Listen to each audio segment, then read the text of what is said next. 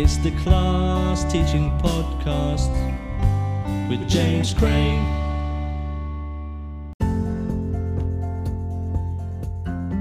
Welcome to the Class Teaching Podcast, the Durrington Research School podcast.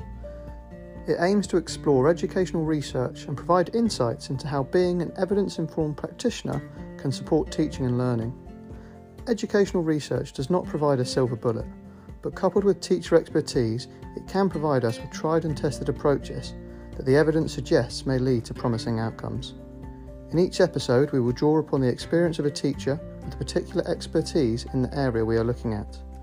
Durrington High School is a large coastal secondary comprehensive school based in West Sussex and has been designated a research school by the Education Endowment Foundation. You can follow us on Twitter at Durring Research.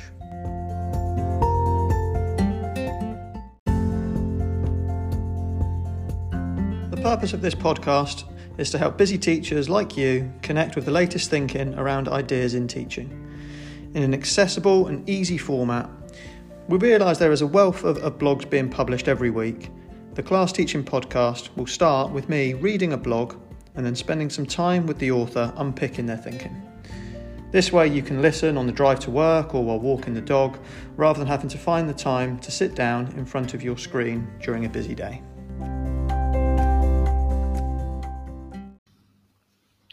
Disciplinary Reading in Real Life by Fran Haynes. Disciplinary literacy, particularly as a strategy for secondary schools, is justifiably advocated by the EEF as a priority for the curriculum. However, it is sometimes tricky to negotiate the theoretical aims of this approach with the messy real life of the classroom. The underlying principle of disciplinary literacy is that members of different disciplines read, write, and talk in different ways and this directly impacts understanding of the subjects within those varied disciplines. As teachers, we need to explicitly teach these literacy practices to all students so that they too can gain that understanding and are able to engage with the different disciplinary communities. Perhaps the greatest element of disciplinary literacy is its crucial focus on subject specificity. This means that the approach draws away from the traditionally limited understanding of literacy that has been prevalent in schools for years i.e., that is something about apostrophes and fronted adverbials that pupils are taught in primary schools and then get reminded about occasionally in Key Stage 3 and Key Stage 4 English. Yet this subject's precision can be double-edged sword. Whilst on one hand it makes literacy a relevance and requisite for every subject, which is of course a great thing, on the other hand, insisting that every subject uses symbols to mark for capital letters and full stops is a whole lot easier to explain and to monitor. This divergence between lofty ideals and practice is often a challenge to the implementation of any evidence supported strategy, but it seems to be a very steep mountain to climb in the case disciplinary literacy. A possible way forward might lie with Doug Lemov's micro rules for reading. In short, Lemov reminds us that when experienced readers read, they tacitly apply and appreciate rules that help them to understand the text. For example, when reading a science text, science text, readers use used to the discipline know that the text will use finite verbs in the present tense. Furthermore, experienced readers of scientific texts will know that this grammatical form is used because science, in general, is interested in ongoing situations. An apt example of this can be found in a recent online edition of The New Scientist. Humans aren't the only animals to cut the um- umbilical cord. Cats and dogs bite through them when their offspring are born. Whilst it is unlikely that all scientists understand the ins and outs of finite verb uses, what this example does demonstrate is how understanding the literacy practices of micro rules of a discipline, i.e., that scientists use verbs in the present tense, is a fundamental part of understanding the discipline itself. Lemov argues that making these micro rules explicit is, is critical to effective reading instruction. Inevitably, as the rules differ across the different disciplinary texts, teachers in the different subjects would have to identify and teach unique sets of micro rules. While this is by no means easy, it is eminently possible. In this way, a whole school approach to literacy can be imp- implemented that still enables subject specificity to be at its core. How might this look? At Durrington, we are currently in the early stages of implementing this tight but loose whole school literacy strategy, specifically with a focus on disciplinary reading. It is the next step following our work on explicit vocabulary instruction. The outline of the plan. Point one curriculum leaders have all chosen one authentic disciplinary text they're going to read with Key Stage 3 students as part of a unit in 2021 2022 year. This is a text that will support and deepen the students' understanding of a topic that is already part of the curriculum. Within their teams, curriculum leaders will conduct a read aloud at one of their calendared fortnightly subject planning and development sessions. The read aloud will be an opportunity for the subject teams to read the selected disciplinary text and collaboratively identify and agree the micro rules that are applying as they read. Next, the curriculum teams will plan lessons where these micro rules for reading about their subject are explicitly taught and modelled to students. After reflection, evaluation, and no doubt some tweaking, the curriculum teams will look for other points in their curriculum where students can be given the opportunity to read authentic disciplinary texts and practice applying the micro rules. Our fantastic Durrington Art and Design department is leading the way with disciplinary reading and have started working on identifying what might be their micro rules for how to read in art and design. Here is a snippet of their work so far, still in the early planning stages. Guide for how to read in art and design. Number one, consider the era or timeline of art to pinpoint when the work was created. Point two, consider the text, where and who, political and society influences at the time. Micro rule one, generic numbers. Three, what is it? Where is it? Sculpture, painting, textiles, mixed media, ceramics, glass, etc. Inside galleries or outdoors. Point four, what materials and techniques have been used? Printing, scratching, dipping paint, etc. Look out for visual descriptions of formal qualities line, form, shape, texture, etc. Point five, in the text, look out for the themes or meanings of the piece to give you a deeper understanding. Point six, try and link to your own experiences. And point seven, consider how these ideas or concepts could influence your own work. Whilst there is still a great deal of thinking and planning to take place in terms of disciplinary literacy at Durrington, we feel confident that we are beginning to create a literacy culture that is neither a dark tangle of nettles nor a regimented flower bed, but rather a colourful meadow, meadow where each subject can flourish in its own way. So I'm joined now by Fran Haynes, who's the Assistant Director of the Research School uh, and Assistant Head Teacher here at Durrington High School. So thank you for joining me, Fran. Um, I just thought I'd start with, as we do um, with most of the blogs, is sort of why this uh, topic and, and, why now? Why is it so relevant? Um, well, uh, disciplinary literacy overall um, is relevant because literacy is relevant all the time. But I would argue that it is um, an increasing consideration for school leaders at the moment and teachers because of the partial closures due to COVID 19. And we know the emerging evidence, which isn't very robust yet, is indicating that literacy gaps are going to be the most significant, perhaps, in terms of the challenges that students and teachers face when they come back to school. So we're looking at Durrington at least at what we can do to help mitigate this. Um, with our year sevens that are coming in from year six, but also with our other year groups that have had significant time out of the classroom where a lot of literacy skills are developed. Yeah, brilliant. Thank you for that. Um, obviously, it's a it's a topic that you've gone through in the in the blog, talking about disciplinary literacy. Um, I just thought it'd be relevant to sort of you to unpick what disciplinary reading actually is, because I know there's some misconceptions around it. Yeah, well, yeah. So disciplinary literacy is about um, the the idea that in different disciplines or different subjects for us at school, really, you read, write, talk, and therefore and communicate in different ways. And because you do those things in different ways, um, actually the the knowledge that you produce is produced in different ways as well. It's and the way that you understand knowledge is different as well. So it's really quite abstract and quite sophisticated. But it's about being um, clear that the way a historian reads a text or writes a text or speaks will be different, will incorporate different literacy practices to the way a scientist or a mathematician does.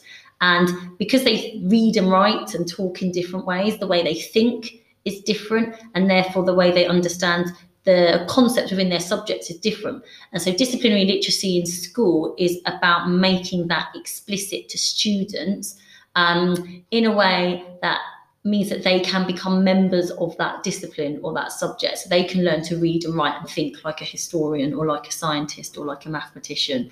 So it's, you know, it's relatively easy. Yeah. Um, obviously, we're talking about it from a secondary point of view. Do you think, obviously, children need to be able to learn to read and write prior to this? Is, is it sort of a you learn to read and write in primary school and then you develop into the discipline side of secondary, or is there sort of a Well, the evidence, the evidence has said that disciplinary literacy is really important for secondary schools because um, the literacy that you're sort of be and confronting students are confronting there is specialised. But I would argue as well, and I'm not a primary school teacher, but I would argue that it is important in primary schools because they read and write different types of texts as well. So um, what we're talking about is a move away from just teaching what we call content literacy, which is general literacy skills, to teaching um, disciplinary literacy skills, which is right, how does that work if we're looking at this type of text? And I think that's probably just as relevant in primary Yeah. schools when they study their different units as it is in um, secondary, actually. Yeah. and probably more of a challenge as well for the primary teacher because obviously when you come into secondary, your specialism is in that Mm. discipline, whereas a primary teacher you tend to teach all Yeah, subjects. absolutely. Yeah. And, you know, it's about sort of um, unpicking what you do, and you do that most successfully with uh, sort of your colleagues around you. Yeah. So I imagine it is. But I think it's probably relevant to both. Yeah, definitely. Yeah, I'd agree. Um, so that's obviously ironing out what disciplinary disciplinary reading is. What would you sort of say the common misconceptions are, or the when it's not done terribly well? Oh, okay. Yeah. I mean, I think that a lot of people might think that disciplinary reading in particular um, is a bolt on. So, for example, um, I've got to do disciplinary reading, so I've got to find an article and I've got to find a lesson somewhere in term three where we read an article about something to do with my subject. Yeah. Um, but it's not that at all. So I kind of think that the useful way to think about it is that it's reading, it's not reading about your subject, it's reading in your subject. So how do we read in this subject? So I think disciplinary reading will work best um, when it's used to support what's already in your curriculum, as literacy does, you know, not as this add-on that needs to be sort of shoehorned in, but seen as, you know, your subject knowledge is the content of your subject plus the literacy that you use to communicate that content. And it's those two together that create subject knowledge, and they should have sort of equal parity. But the misconception is that um, disciplinary reading is something separate that's not part of the content. Yeah. Okay. Um, and what would you say, obviously, alongside that, the, the other challenges are when it comes to Um, I think that disciplinary literacy and reading is a really abstract, theoretical idea. And I know that I found it really hard to actually make it into concrete examples of what you can do in classrooms, which actually, at the end of the day, is what all teachers want to be able to know, okay, so what do I do in the classroom? And I think lots of the research around it is quite abstract still, sort of not sort of yet been in the classroom for a long time. So people are still developing strategies about how to actually do this in the busy world of the classroom. I think another challenge also is people finding the texts yeah, because to do disciplinary reading, you have to read genuine texts. So, not texts that have been adapted for schools. So, they're really important. Textbooks and resources and worksheets that teachers make are absolutely really important. And I don't think anyone would argue you should never use those because they absolutely serve a purpose and they serve it really well.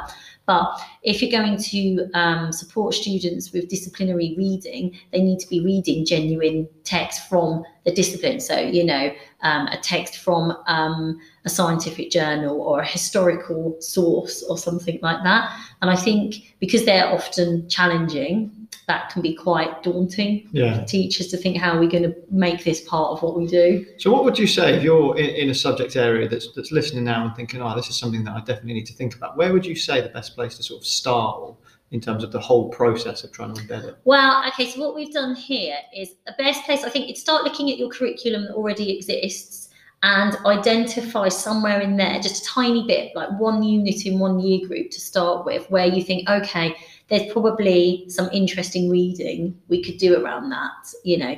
Um, and then start looking for a text. So it could be um, an academic journal, but you know, you might be teaching year seven, so it could be something like um, our art department have used Guardian reviews Okay. for art. You know, it could be from a sports magazine for PE about the social side of sport. You know more about that. Yeah, than yeah, me sociology. you know um computing there's loads of computing magazines that give really interesting real life stories about how programming is used. So i know that they've found a real life example that's connected to the programs that they're teaching students at the moment. So it's about you know often as teachers we read about our subject anyway because we're really passionate about it. So i'd say start off by thinking about well what do i read about my subject? What do i really enjoy reading? And then thinking about are there any texts in there that would support the curriculum. And also bearing in mind, you don't often we say you should read whole text, and you should, but with this, extracts are fine, you know. So um, an article from New Scientist, but the whole thing, or National Geographic for geography might be really, really, really too too much, but a bit of it, not doctored, just taking a bit out, might work really well. And then once you've got that, the process thereafter, sort of, you've Mm. decided on it. This is the text you're going to use. Yeah. So, I mean, what from what I've read, the best thing to do. So, what you've got to do first of all is sort of train your teachers. So, you've got to, and it's really difficult, is read the text and unpick how am I reading this. So, as a um, computer programmer, an expert in computer programming, how am I reading this article? What am I bringing into it? What lens am I looking through? Because as readers, we all sort of apply um, tacitly these rules. You know, we apply these rules and we understand how they work. It's what Doug Lemov talks about, these micro rules of reading. And there's different rules for different subjects. And so the, the next step I would say is getting together as a department, reading the text that you want, um, and unveiling those rules. You know, Yeah. like, as a geographer, what are we doing when we read this? You know, are we questioning it? Are we accepting it as fact? Um, what knowledge am I bringing to it? What am I expecting to gain from it at the end? When I read numbers, what am I doing with them? When I read images, oh, that's another important point to go off a bit. Like it's not just about written text. Um, you know, mathematicians and scientists read images and formulae as well. So that's a misconception: is that people think it just has to be a written text, but not at all. Reading is about reading anything on that's, that's printed. Yeah. Okay. Um, so as a department, sorry, I went off. um, reading your text and kind of trying to make explicit what's implicit, which is really hard to do. It's kind of a meta reading. And I did this recently with our brilliant geography department. And um, it's really interesting hearing them because they read a text about um, a refugee camp, I think it was. And they were reading it and saying, oh, you know, we don't trust this because we know that this, da da da da da. And I thought, as an English teacher, I was thinking that's really interesting. So I, I implicitly trust it, you know. And they were reading. We discovered to um, to find challenges. They were expecting to find challenges to their beliefs as they read, but I wasn't. I was reading it expecting to be told something and expand my knowledge. So it was really useful to have a non-subject specialist in that reading Yeah.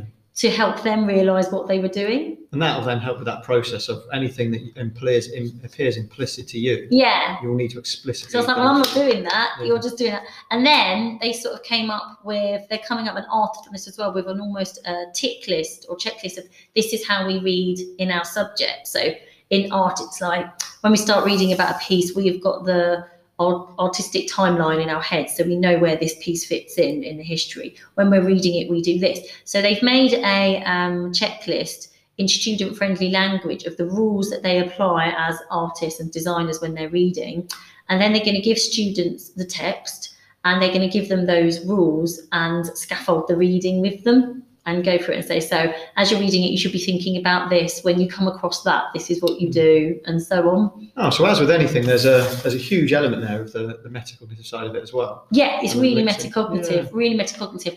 And um, you know, if you the evidence suggests that you should teach reading and writing at the same time. And every subject, especially at secondary, has to have students write. So if you teach reading, students can become better writers and students can become better readers through teaching writing. So once you've got those tick lists and they've read an article, they can also use that tech, tick list metacognitively to do their own piece of writing within that subject. Ah, good. sense. Yeah. And it obviously ties into the idea of developing independence as well. Yeah. And you know, it's important because it's about becoming part of the community of that subject. But you know, we do have to get exam results as well. Yeah. So it's going to help with exam results because there's not a subject where they don't have to do a bit of writing. Oh, brilliant. Well, as ever, that's a, a really useful uh, process to think about and certainly something that I need to think about in my department. So thank you very much for your time, Fran. Thanks a lot. Thank you. Thank you for listening to the Class Teaching Podcast by Durrington Research School.